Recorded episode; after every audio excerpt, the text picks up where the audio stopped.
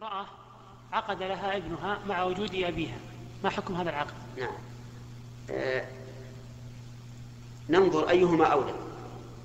أن يزوج. أن يزوج المرأة أبوها أو ابنها. الجواب أبوها هو الذي يزوجها.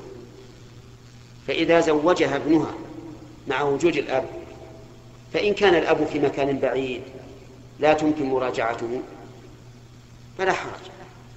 أو كان الأب منعها أن يزوجها من هذا الشخص الذي رضيته وهو كفء في دينه وخلقه فلا بأس أن يزوجها ابنها.